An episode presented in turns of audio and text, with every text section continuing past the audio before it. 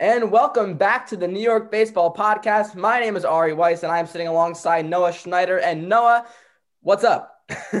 I mean, it's another week. Obviously, still still reeling from last week, Game Five, uh, Yankee loss, but you know, it's been all right, getting better we have a very special guest on today. Our first guest in a long time since quarantine started, since everyone's been so busy. The season's been going on. We were lucky enough to be able to get Tim Britton, the Mets beat reporter for The Athletic, to join us today. Tim, how are you? Pretty good, Ari. What's going on? What's going on? So, thanks so much for coming on today. We really appreciate it. We know it wasn't the best season the Mets could have possibly had, but you know, uh, it's a crazy season, 60 games, and I'm sure they'll bounce back. But we wanted to ask you a few questions about the Mets 2020 season and, of course, the offseason with all the rumors about Steve Cohen and potential players that could be on the Mets. So, my first question for you is What was your opinion about Luis Rojas during the 2020 Mets season? I know it was a small sample size, not a lot of um, like uh, games to take from, but just based off that small sample size, what was your opinion of his like management of the Mets this year? Yeah, you know, I've, I've had people ask me like, how do I grade Luis Rojas on his 2020 season? And I think it's it's kind of like an incomplete. It's basically like you're at the progress report part of a semester, and that was his first season, and he had so much thrown at him. It was going to be a weird season for him, regardless, because he got the job in late January, uh, didn't have the full lead up into a normal season the way a manager usually does, uh, and then you throw in a pandemic, a shortened season, uh, you know, being apart from your team from basically mid March until the start of July.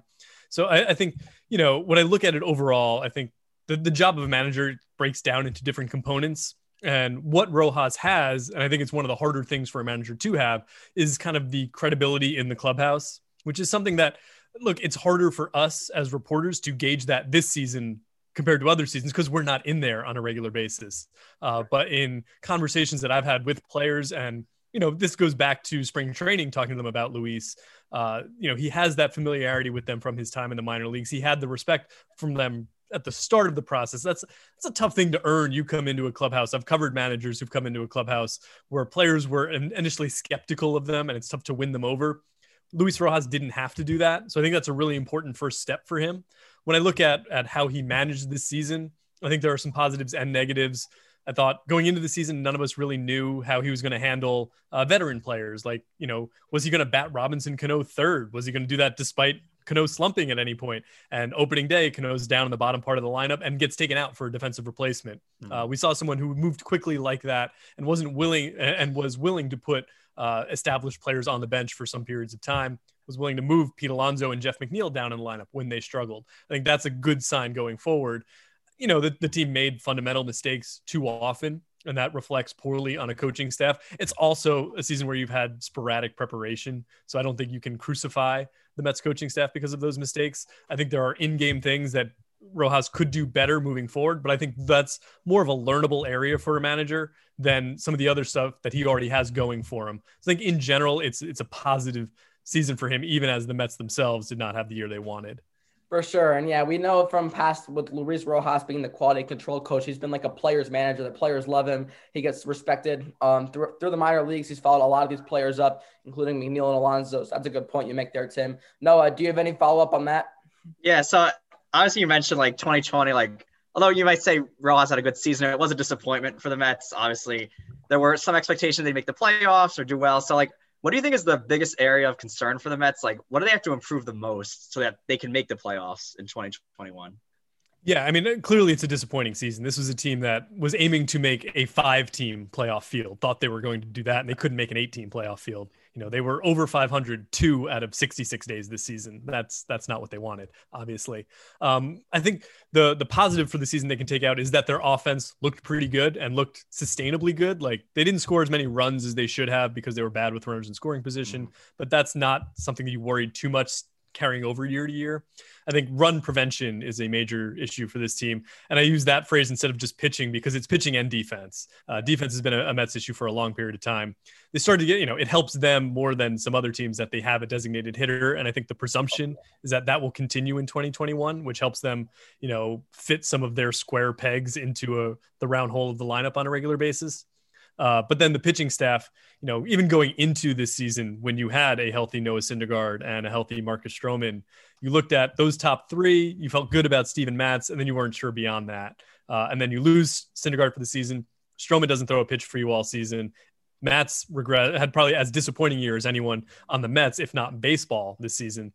Uh, and there's a whole host of question marks behind Jacob DeGrom moving forward. And that that was that's not just a 2020 issue, that's 2021 and beyond for the Mets. Is who's going to be Jacob DeGrom's number 2 going forward? How do you fill out this rotation? David Peterson looked good for the Mets. That's one piece. Seth Lugo is still very much a question mark as a starter. Uh, so, you know, as you're planning your 2021 Mets and, and beyond that, how do you want to fill out the rotation? That's a question they haven't had to answer really since like 2014. Uh, and so it's really interesting to see how they'll go about it this year.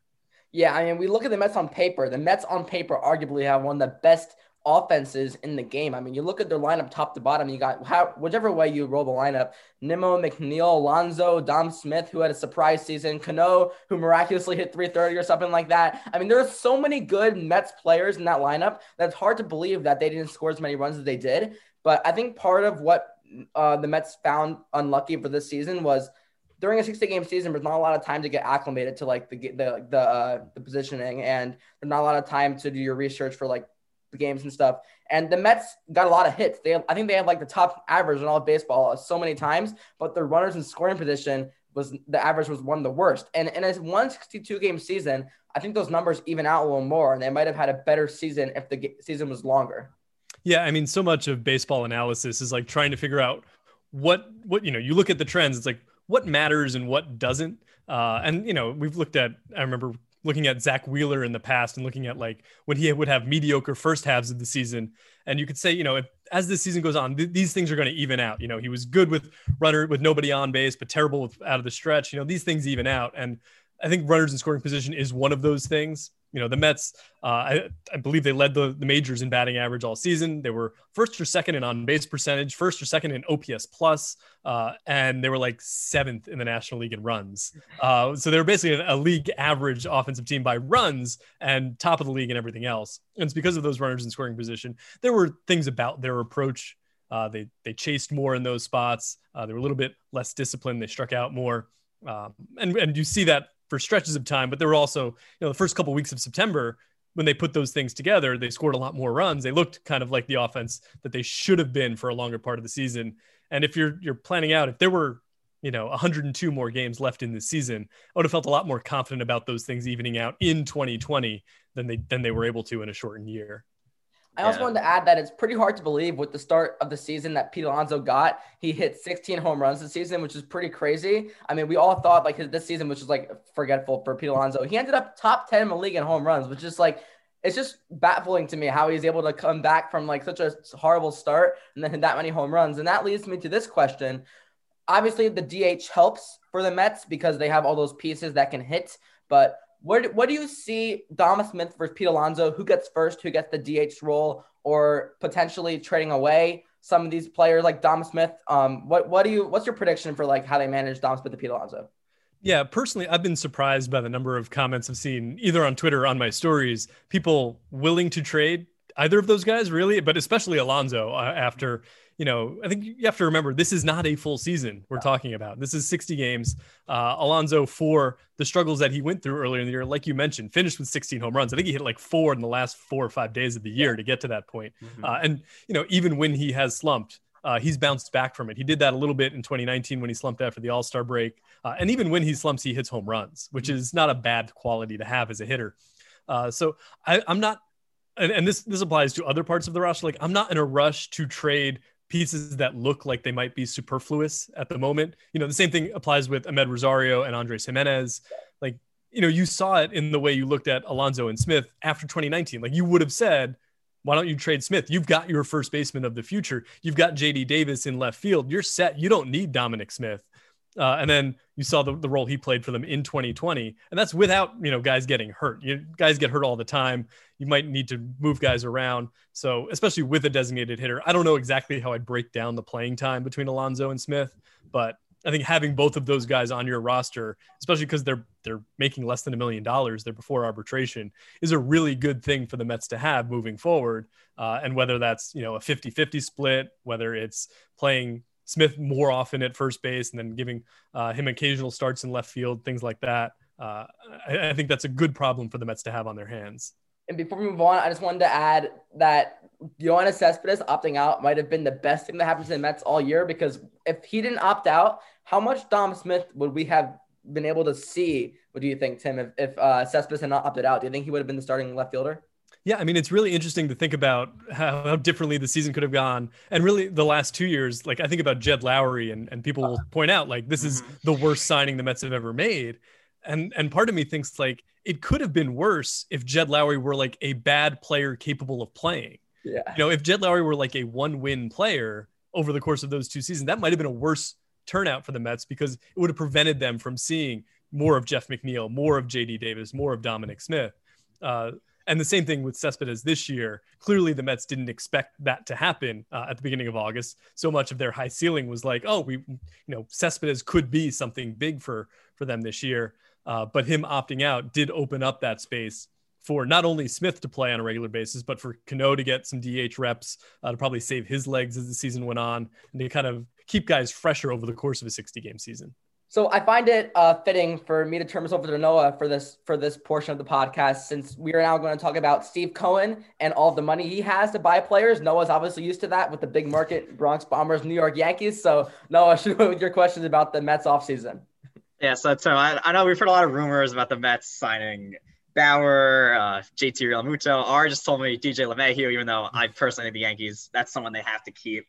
So I have a two part question for you. So, so I'm like, if you could have one player, like who do you think the Mets would benefit from the most? And the second part is who do you think they'll actually like get in this offseason? Do you see them making like a big splash as a lot of people are predicting?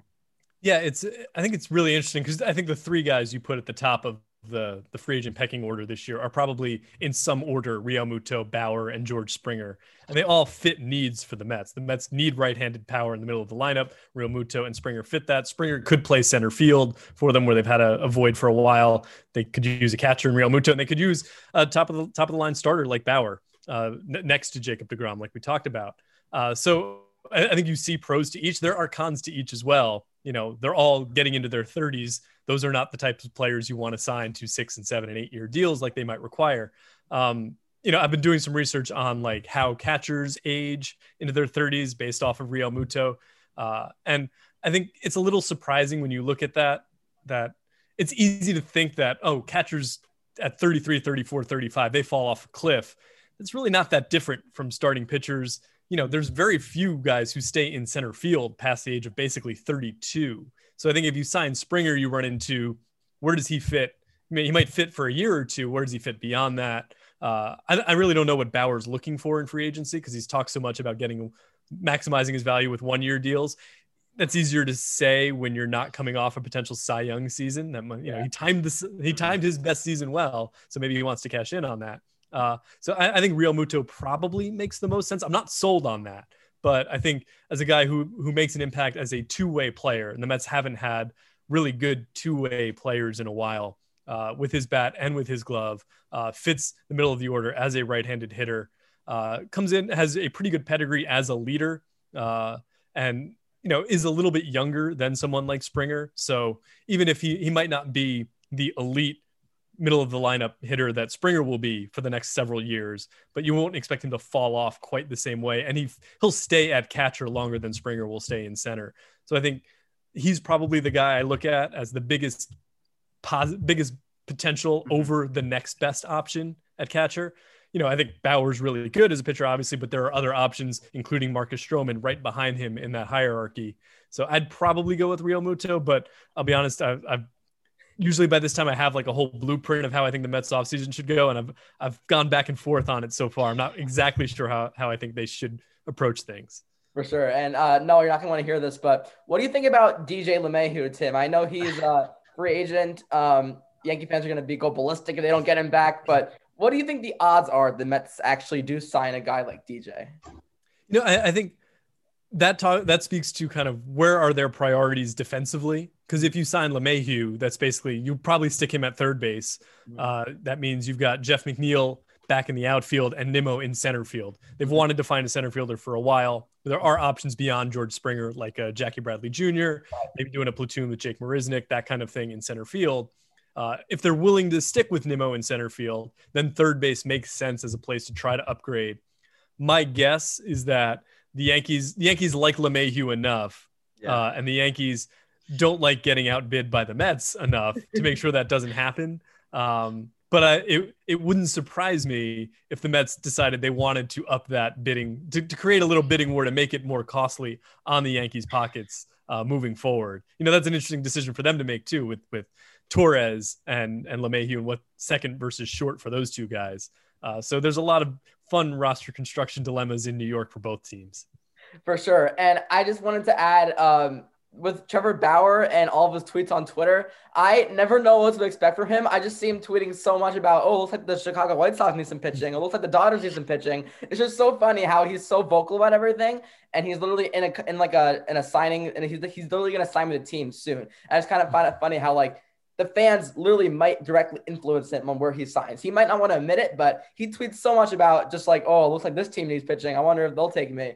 Um, it's just so much of that. Uh, Noah, do you have anything else about uh, the offseason and where the Mets will go in the future with Steve? No, I, I think, in my opinion, I think Bauer will be the best signing. I think this year, like their offense was really good. They just they hit they could not hit with runners in scoring position, which I've seen a lot with the Yankees recently, especially in the playoffs. They struggle with that. But I think yeah, over at 162, it evens out. I also think the Mets. I thought they were close this year. I thought there were a couple games they blew, like the 7-2 game to the Yankees, the Braves. I think it was like 10-6 they blew. They weren't that far off. I think Bauer. I think the rotation, obviously, with all the injuries and Stroman opting out, I think obviously next year hopefully the rotation's better. But I think Bauer definitely adds a lot. I think he also would energize the team. Obviously, he he loves tweeting and talking and always chirping. So I think I think Bauer would be the best way to go. And the other thing, I think DJ 100% coming back to the Yankees. That's the one player the fans love him. I mean, one of the best players, won the batting uh, title this year. I think very small chance DJ the Yankees don't resign him. Right. And Tim, what do you think? What's your prediction? I know like Steve Cohen has all this money. Like I think like the Mets are now the most expensive team in, in like sports team in all of America. I saw something stat like that. I'm not sure if that's 100% true, but I saw something like that. How much money do you think he spends on the Mets? Because just because we have Steve Cohen doesn't mean he's going to throw all of his money right like towards the Mets. He's still a businessman. He still likes to have his profits. How much money do you think he's actually going to be willing to spend this offseason?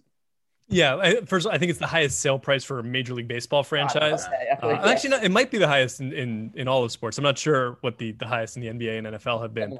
um, yeah, I think that's the big that's the million dollar question, quote unquote, with with Cohen uh, is what approach does he take? You know, he's been a notoriously pretty private guy uh, as a hedge fund manager. Uh, so I'm not sure exactly what his motivation is as Mets owner. Is it to make a lot of money? Is it to put his money in an area where taxes can't get it, uh, or is it to win a World Series? Is it some some combination of all three of those? Uh, you know, as a guy who was born and raised a Mets fan, I think the fan base certainly hopes it's to win with the Mets.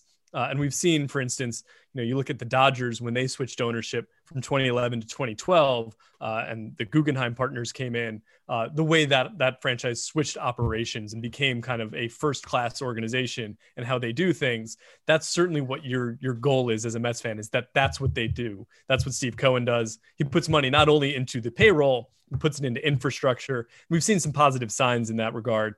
Uh, I know the New York Post reporting, uh, I think today that uh, you know, he's going to pay some of the Citi Field workers who didn't get to to work, uh, the vendors at the stadium uh, without fans there. That you know, he's he's reinstating full pay for a lot of the executives. That's been one issue with the Mets in the past is they haven't paid their baseball operations people as much as some other teams. They've lost some good talent in their their organization to other teams. So you hope that he puts puts his money where his mouth is there.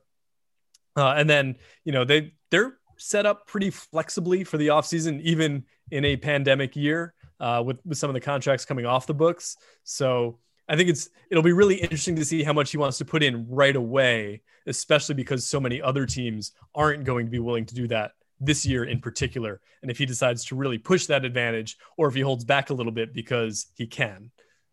Tim, there are games on right now. We know you want to watch them, so we're not going to keep you any longer. Thank you so much for coming on our podcast today. We truly appreciate it. Oh, no problem. This was fun. Thanks for having me. Of course. Take care now. You too.